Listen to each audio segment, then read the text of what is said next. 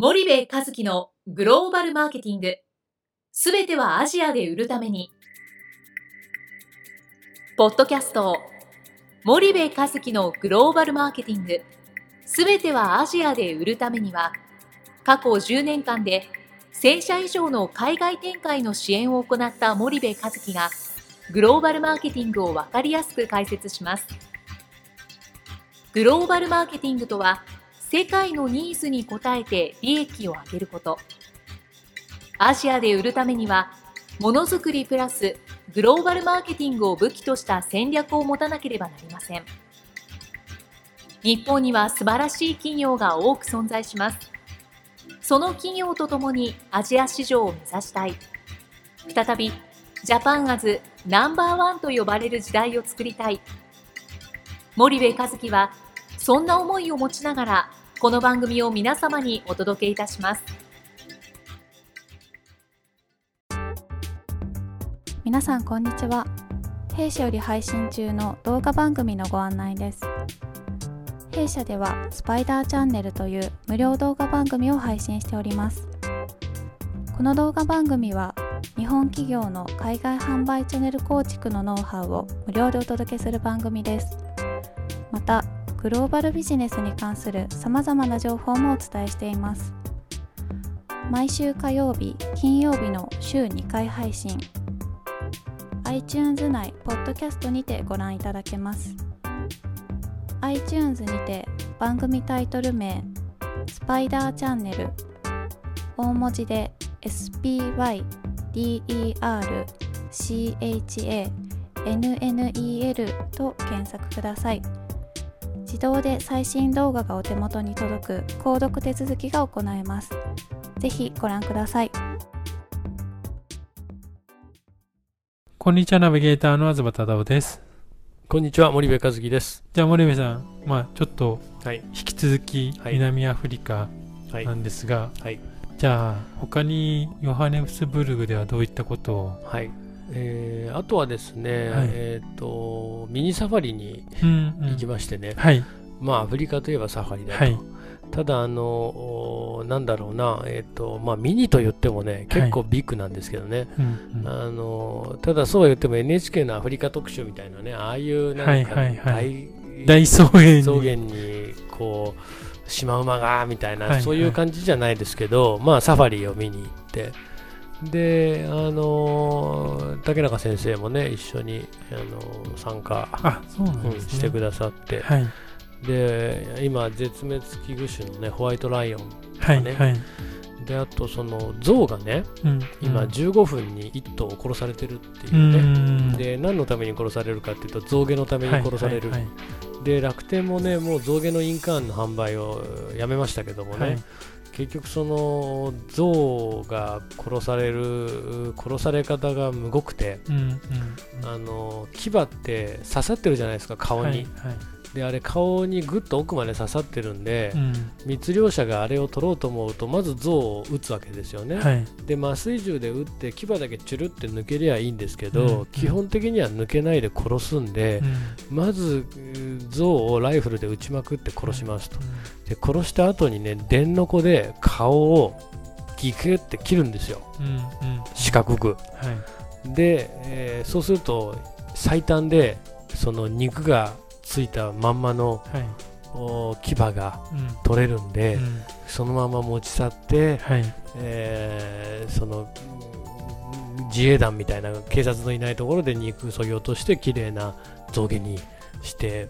密輸するっていう、はい。はい、でそんなことが行われてて、まあその15分に1頭象がね殺されてるっていう話をそのサファリの人から聞いたりとか、はい、あとサイもう、これも8時間に1頭つったかな 4, 時4時間に1頭つったか、まあ、これも角で殺されてるんですけどね、はいはい、特にベトナムなんかでその角を削って飲むと体にいい的な。なんだけど実は真っ赤な嘘で医学的には何のあれもないんですよ、はい、ただ人間の爪を溶かして飲んでるだけで、はいはい。まあ言ったら何の意味もないと、うんうん、なんだけどやっぱり一部の人たちがそれを信じていてね、うんうん、そんなことにサイが殺されてるっていう話をサファリの案内をする人に聞いてあそうなんだみたいな、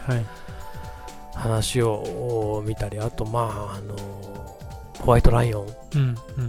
とかですね、チーターは実は弱いとかですね、はい、あのそんな話を見てでもライオンは怖かったですね。あのあこいつには勝てないなっていうのは あの結構近くで、うん、2メーターぐらいのところで見るとですねやっぱりライオンはちょっと無理かなと。で、あとライオンの赤ちゃんのライオンね、可愛いんですよ。これがまた犬みたいでね、猫なのか犬なのか分かんないけど、こうじゃれてくるんですね。だから、ああ、可愛いなっていうのを見てね、はい、竹中先生も相当喜んでましたけどもね、サファリに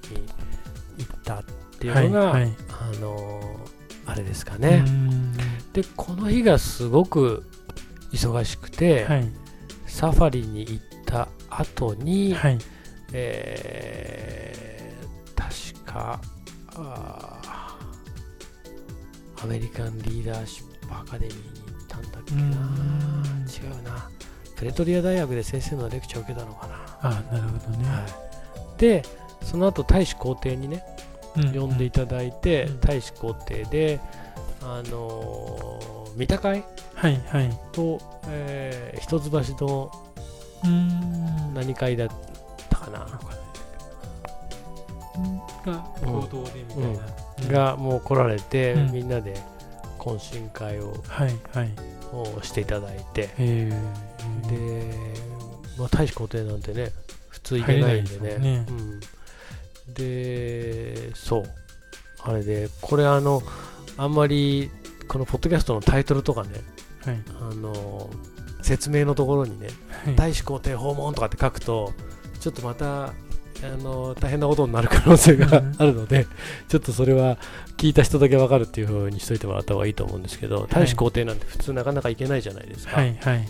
だからそんなところに行ってね、うん、えっと、でまた南アフリカの大使がね、すごいいい人でね、うん、あのいろんなことをしていただいて、あのね、あの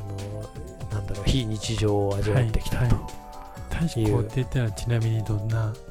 感じの？えっ、ー、となんていうんですかね。そのやっぱりいろんな国の、うん、あの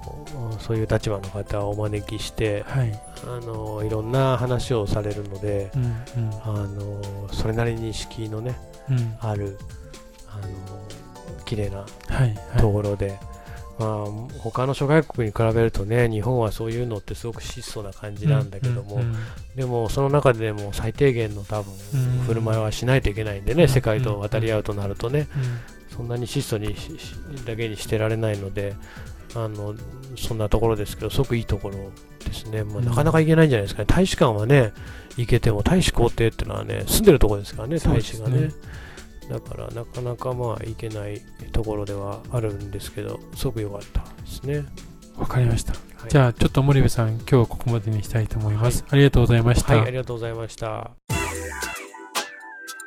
本日のポッドキャストはいかがでしたか？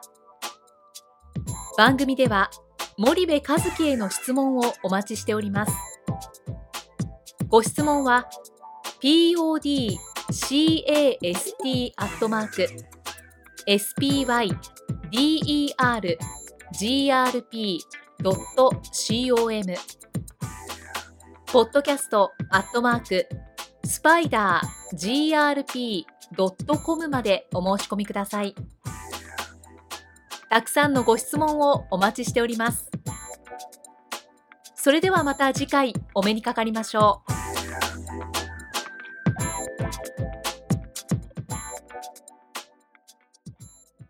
森部和樹のグローバルマーケティング。この番組はスパイダーグループの提供によりお送りしました。